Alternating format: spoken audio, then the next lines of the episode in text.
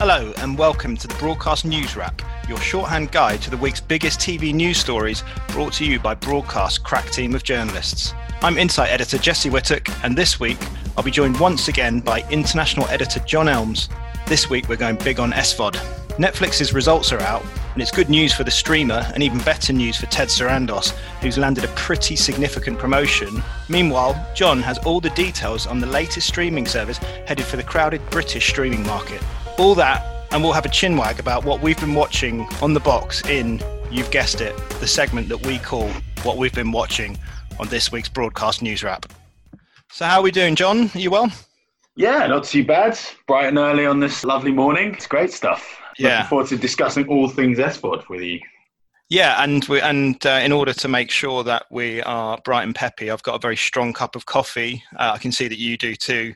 Yeah. Um, so hopefully the, the chat will be flowing and and the thought processes will be in order. You've Um, cursed us. You've cursed us. um, all right, so we're talking Netflix to start the podcast today.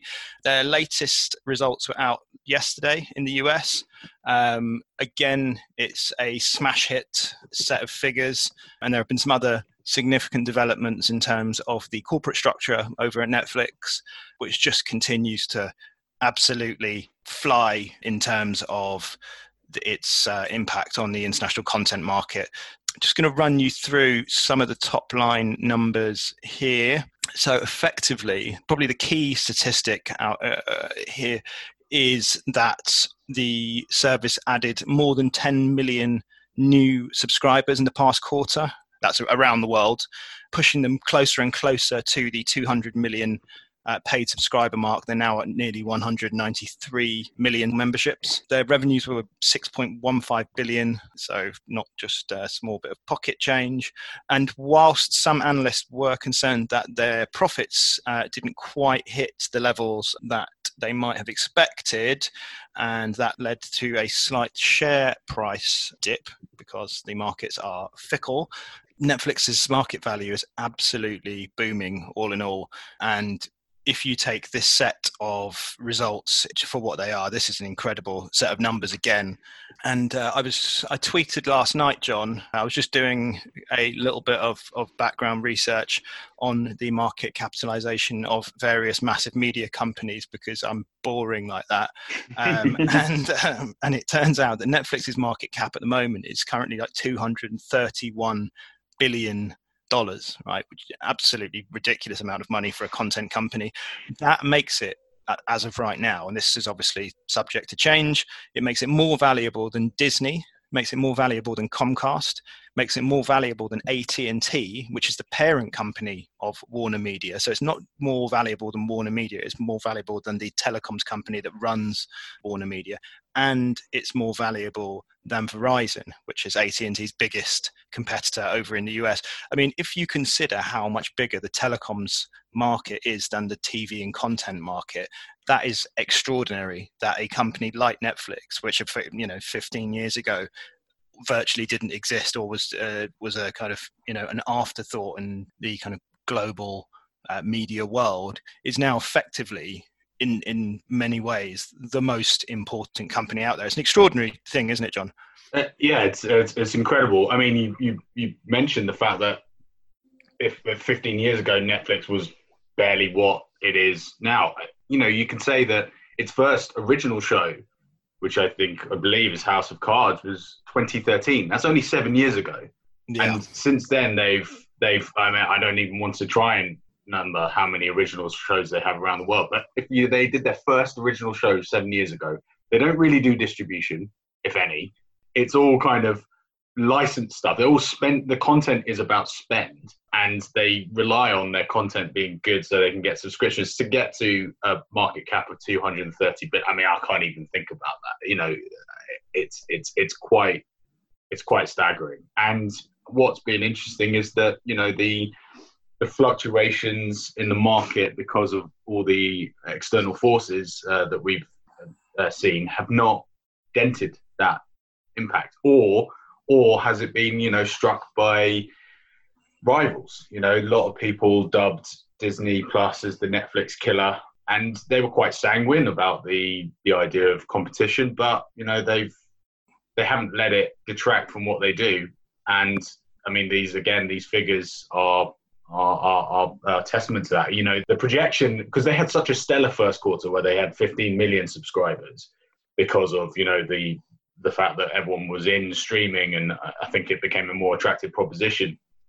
They, they were they were they were aware that this might dip, and their forecast for Q2 was I think around seven and a half million uh, paid net subscribers to add, and and they they they gazumped that by three million. You know, mm. so they've they've clearly they've clearly got their numbers in order. Uh, they have you know they've again noted that because of the significant growth they had in the first two quarters of this year, they're gonna they're gonna slow down a bit throughout the year. But you know, if you do all the heavy lifting in the first half of the year, that's good. and takes the pressure off the end of the year, doesn't it? Exactly. Yeah, exactly. absolutely. And we know that during the pandemic, Netflix has been, you know, it's really worked out well for the SVODs, right? Uh, in a kind of very cynical you know, business mind mm. uh, focus, that the fact that people have been at home has led to more streaming. But equally, that's the case for Amazon and that's the case for Disney Plus. And from what I can tell, neither of those those services added 10 million subscribers in Q2. So it really is testament to um, the, the, the business model and and the kind of the strength of that business. John, I think you made a good point when you were talking about the fact that Netflix isn't a distribution business, which is so different to so many media companies out there which rely on the sort of power of their libraries and the long tail value of their content. I mean, Netflix effectively buys up shows and films in perpetuity. So it buys all the rights and just has those rights sat on its platform to attract subscribers and it doesn't try and sell that content on to anyone else afterwards. We all thought five years ago that maybe it might move into distribution at some point, but that has not been the case at all. Uh, hasn't bought up a, another studio or anything like that. They've just relied on the power of knowing what the right shows are, what the right films are. And a lot of that comes down to its uh, longtime chief content officer, Ted Sarandos, who is now, as of yesterday, also the co chief executive of Netflix. The initial read into that, the fact that he is now co boss with Reed Hastings, the company founder, is that it looks like long term succession planning. You would think that Hastings, as he's sort of moving to, into his 60s, may not want to be the sort of frontline guy um, and Sarandos, who's slightly younger, will probably take on the mantle of, of some of that work. I mean, Sarandos is already the, the kind of indie face of Netflix. So he's the guy who goes to the film markets. He's the guy that will do the keynotes at MIP TV. He's been to the Edinburgh TV Festival several times before. Um, and he's the guy who's really built the content strategy. So you can see that him being made co-chief exec is a, a big kind of tick in his on his on his resume and uh, and the the support that Netflix uh, has for him I also note that the uh, chief product officer over there, Greg Peters, has been promoted to COO. So I suppose, in to an extent, they might be looking at him as well as a potential successor to Reed Hastings. But it looks like Sarandos's working content has has kind of pushed him towards the the point where he's likely to be the next sort of long term boss of Netflix. Um, just as an aside, before we move on, John, uh, Netflix also put out uh, a number of statistics and uh, and figures and audiences attached to their shows. Now we've talked about this before, and we're not going to be the first people to say this, but they are bloody meaningless. They really are. Um, it makes no sense to me. Netflix saying that, for example, their new Steve Carell comedy Space Force has had 40 million views in its first four weeks because there's no context to whether that means that's one person watching you know the 10 episodes across or whether that's 40 million different subscribers or, or so you really don't understand you really don't get to understand the context of these numbers. They're, they sound very impressive, so I'll just reel some more off. They're saying Mindy Kaling's new dramedy is, is also reached 40 million. They're saying Too Hot to Handle, which is the, the Fremantle produced UK uh, entertainment series, uh, that's projected to hit 51 million views in its first four uh, weeks. Like I say, who knows what that means? It sounds impressive, doesn't it? Yeah, it does sound impressive. I mean, I, it's it's weird. I sometimes take those those figures that Netflix put out as a oh I might now watch that to try it out. So the Mindy Kaling show, I, I, I probably will sit down and watch. And Steve Carell's uh, Space Force has been on my list, although you know, various people have told me I should veer away from it. I mean, I'm a, I'm a big Steve Carell fan, but I would say that if you have, I don't know, like the washing up to do, or like if you've got, if the dogs need a walk, I would suggest you do that rather than watch an episode of Space Force. It's really, it's really, it's really not very good. And when you've got a TV person saying do the washing up instead of watching a streaming service, then you've got a problem with that program. No, you're right. I mean, it's, it's, we, we, we joke around a bit, but it's because it's, it's, that kind of situation, these these figures are sound impressive, and I'm sure they they will, you know, if they had a benchmark or a, a something to compare them to, would work out in as you know millions of people watching the show. But because Netflix are quite proprietorial with their audience figures, I mean, I think even producers sometimes don't get audience figures. The people who made the shows don't get it, let alone us, you know, Joe Public. It's it's it's a bit it, it's like you know yeah I can say anything. Um, but you know exactly again, exactly and I, th- and I think you're absolutely right. I think it's the it's a marketing tool isn't it? It's it, those numbers sound impressive and there's and it's much more likely that people will go and watch space force today and maybe people will have different views on that than than me and maybe i'm wrong and it will you know that'll be a hundred million the next time they they quote that show. Um, but all in all it's fair to say you know the kind of the never-ending good news train that is Netflix is sort of still on track and just just zooming forwards. Um, it'll be really interesting to see what happens when this sort of slowdown, which they're talking about, does happen. Whether the context of that means it will still be a really good, you know, six months for Netflix, or whether it just means um, it's whether it's actually a, a sort of significant downturn.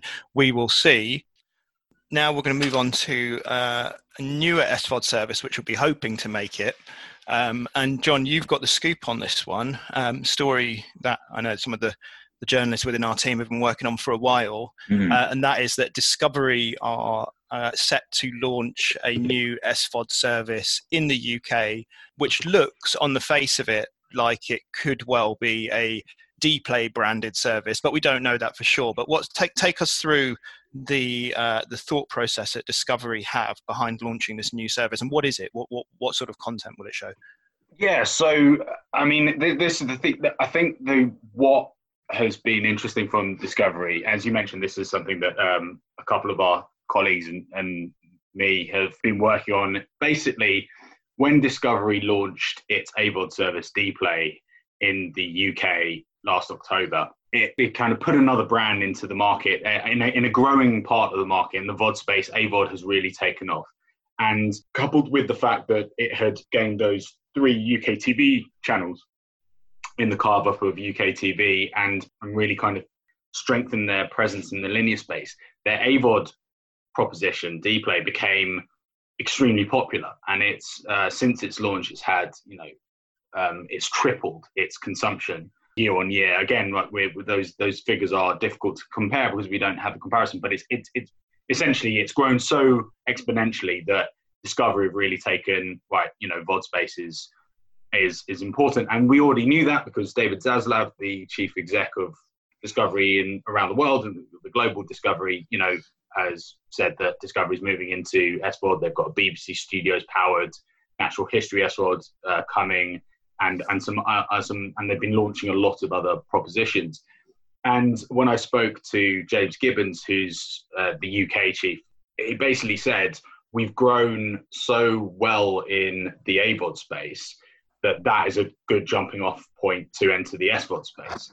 And the point with Discovery is that because they're focused on unscripted, they feel that they can offer a, a proposition which is not niche, they're, they're very keen to say it's not it's not a niche project it's a real life entertainment um, proposition because those audience for those shows are, are, huge you know in the linear space and the AVOD space. So they've got that audience and they feel that they can make a valuable proposition in the SVOD space. So they they've, they've been minded to move in. I mean it is early days. I did ask because of the success of Dplay uh, in the UK, whether that that would be the you know the model. Would it be a premium tier of of Dplay, which is um, which is present in other other territories?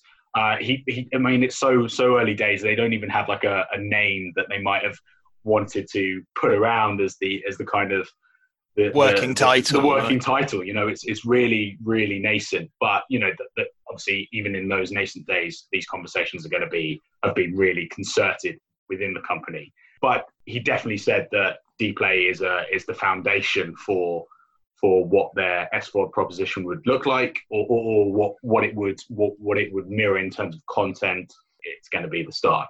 And in terms of the indie community, there's a really interesting opportunity here, isn't there? So he's effectively, so he, James Gibbons, has effectively said that the way they'll start to sort of pivot their commissioning towards shows that will, will work for this service.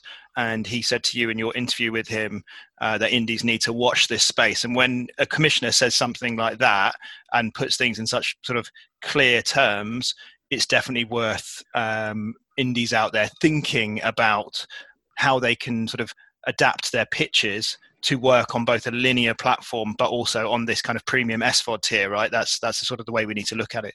Oh, absolutely, yeah. I mean, the, the, the, and the reasoning behind it, it was it was quite. I was quite, you know, in a bit taken aback by how candid he was about what this proposition would offer and what he was willing to say to the indie community, as you say. And, and he said, "Watch this space." And I said, "Are, are you going to be sending out? Uh, are you going to be hoping to expand your, you know, your supply your supply base?" And he was very, very clear on that. That yes, that, that because of the different types of commissioning that you get for SVODs, um, he told the indie, indie communities to keep an eye out for the nuances to the commissioning requests that come with a, a, a new platform. You know, so they're they're really going to make their programming uh, audience led based on what those those tailored audience of those kind of those brands, those lifestyle entertainment brands, and those those commissioning briefs that they want for the, that tailored commissioning again heavily caveated. We don't know what those programs will be. And those those you know those commissions will have different dimensions. I, I mean i don't know what what those different dimensions are and he it was too early to say but you can imagine that they will be looking for when they when they send out briefs you know pitches that have an added layer that was really clearly high on on discovery's agenda which is great for the indie community it's really good news, I think, for for the indie community and for Discovery. You know, um, that's uh, it's a really positive step, and it shows that they're they're backing the power of their brands in the market. The the other thing that we obviously need to reference this week, if we're talking about SVOD and in fact AVOD, as it turns out, is the new uh, NBC Universal uh, service over in the US, uh, Peacock, which has been talked about for couple of years now. It's NBCU's big push into the SVOD space. You know, it puts them up against things like CBS All Access. It puts them up against, it puts them in the same world as Netflix and Amazon and those services in the US. It may come to the UK, this service. They've sort of talked about it coming through Sky. If it comes over, point is it's, it's US only for the time being. Launches with 13,000 hours of programming from networks such as Bravo, USA, uh, Syfy, Oxygen. They own the DreamWorks brand, so DreamWorks content on there. Uh, there's third-party stuff, so we've got Viacom, uh, Paramount, Lionsgate, Warner Brothers. All of those studios have been uh, tapped and, and content licensed from.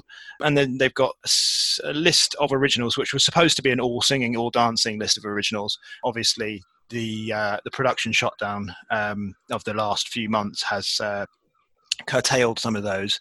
They are launching with their sort of tentpole show, which is a remake of or a, or a versioning of the Aldous Huxley um, novel Brave New World. Um, and that will will drive some some interest. And they've got things like uh, like you've you've mentioned a couple of times, John. They've done that very American thing which Netflix like doing of licensing a British show and calling it a uh, an original to themselves. So Peacock originals according to uh, NBCU, include Intelligence, which has been on Sky for the past few months, um, and they've licensed some other shows from from the UK. Um, so interesting that they're going to be that they'll be going um, and and how they fit into the market. What's what's your initial read, John?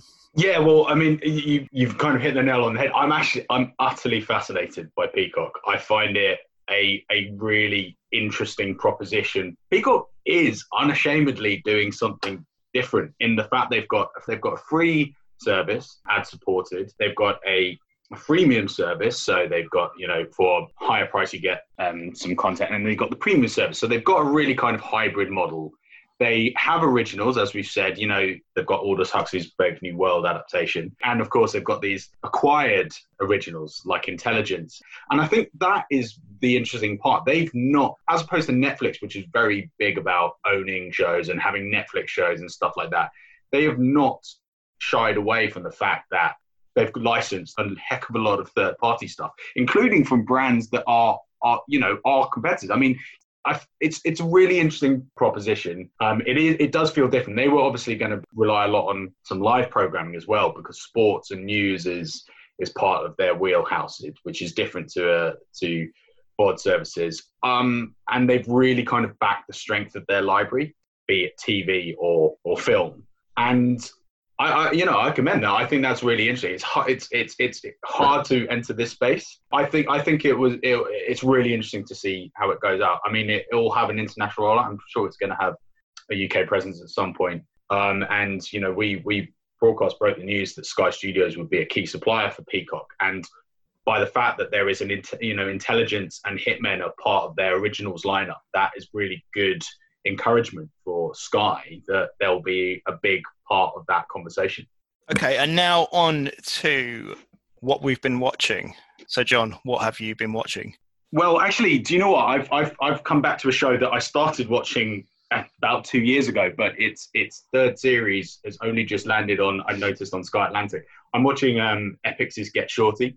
I covered it. Uh, I went when I went to one of the LA screenings a couple of years ago. I went on a set visit for the second series. It's an ad, a TV adaptation of the Elmore Leonard novel, but it's it's, it's very much a dramedy. It's it's it's it's a fun. It's it's a great show. I, I just put that out there. It's it's got some really funny moments, but wrapped up in quite serious, quite dark uh, drama and Chris O'Dowd, who you know, if you imagine what he what he's done in the past, a kind of uh, a dorky, goofy comedy, goofy yeah. comedy. You know, the IT crowd. He is an excellent term as a kind of uh, a, a, a, mobster turned film producer. I mean, it's, it's got that TV element as well. It's all set in the production landscape. So it's got that kind of free sort of interest for, for me as a, as a writer about TV. And it's a very under the radar show. It's one of those ones that always comes into like people's list of things you might not have seen, but it's, it's got serious premium talent. I'm, I'm, I'm sold, John. I like, I love the book. So, um, yeah, maybe I'll get onto that next. But what I've been watching, or what I wanted to mention, was mm. um, I caught up on the first episode of the rise of the Murdoch dynasty, uh, the new BBC documentary from 72 Films. Now, two things to say about this or three things. One, I'm really, really interested in the Murdoch family and the way that they've impacted on media. So this appeals to me naturally as a viewer. Two, really, really good documentary. It's excellent. Everything about it's really well done. The access, the voices they've got. There's you know Alastair Campbell's talking there. They've got uh, Andrew Neil. They've got Murdoch right hand men. Um, they don't unfortunately so far have uh, the the uh, man Rupert Murdoch himself, um, but you never know. Um, but in any case, it's a really like incredibly detailed and well put together documentary looking at how the Murdoch family impacted British politics, impacted global media, all that sort of stuff. But on a more kind of, uh, well, let's talk windowing for a second. I have absolutely no idea why this isn't available as a full box set on the BBC iPlayer. It makes no sense at all that it isn't because it's quite a slow moving documentary, but it's really engrossing and it's exactly the sort of thing that Netflix would expect people to binge sort of all six episodes in a row, right, or in, in a day or in a couple of days. And they're going to be rolling this out, from what I understand, weekly. Um, and it just feels like the wrong way to watch the show, to be honest. I would I would easily have done another one last night if I'd been able to. I wasn't, and now I'm going to have to wait for another week. And the chances are, with the amount of stuff out there and with with life as it is, it might take me you know 10 weeks to end up watching this show whereas i could have easily done it in two days. So i don't know. It's I, the bbc will have their reasons for windowing it the way they have done. I just feel like in this case they've missed a trick. I tweeted to this effect last night and i noticed that a lot of people in the telly industry immediately came back agreeing with me. So maybe i'm right this, in, in this instance. But all in all like a brilliant show absolutely recommended and a really really good piece of work. Yeah made, made, made you talk about it. So It did exactly. And on that note, John, uh, I think we've talked enough SVOD uh, and VOD for for uh, for at least this week. I'm sure we, we may well do again next or in coming weeks. But yeah, thanks for joining me today, uh, and we'll see you again soon. Cheers, Jesse. Thanks for listening to the Broadcast News Wrap.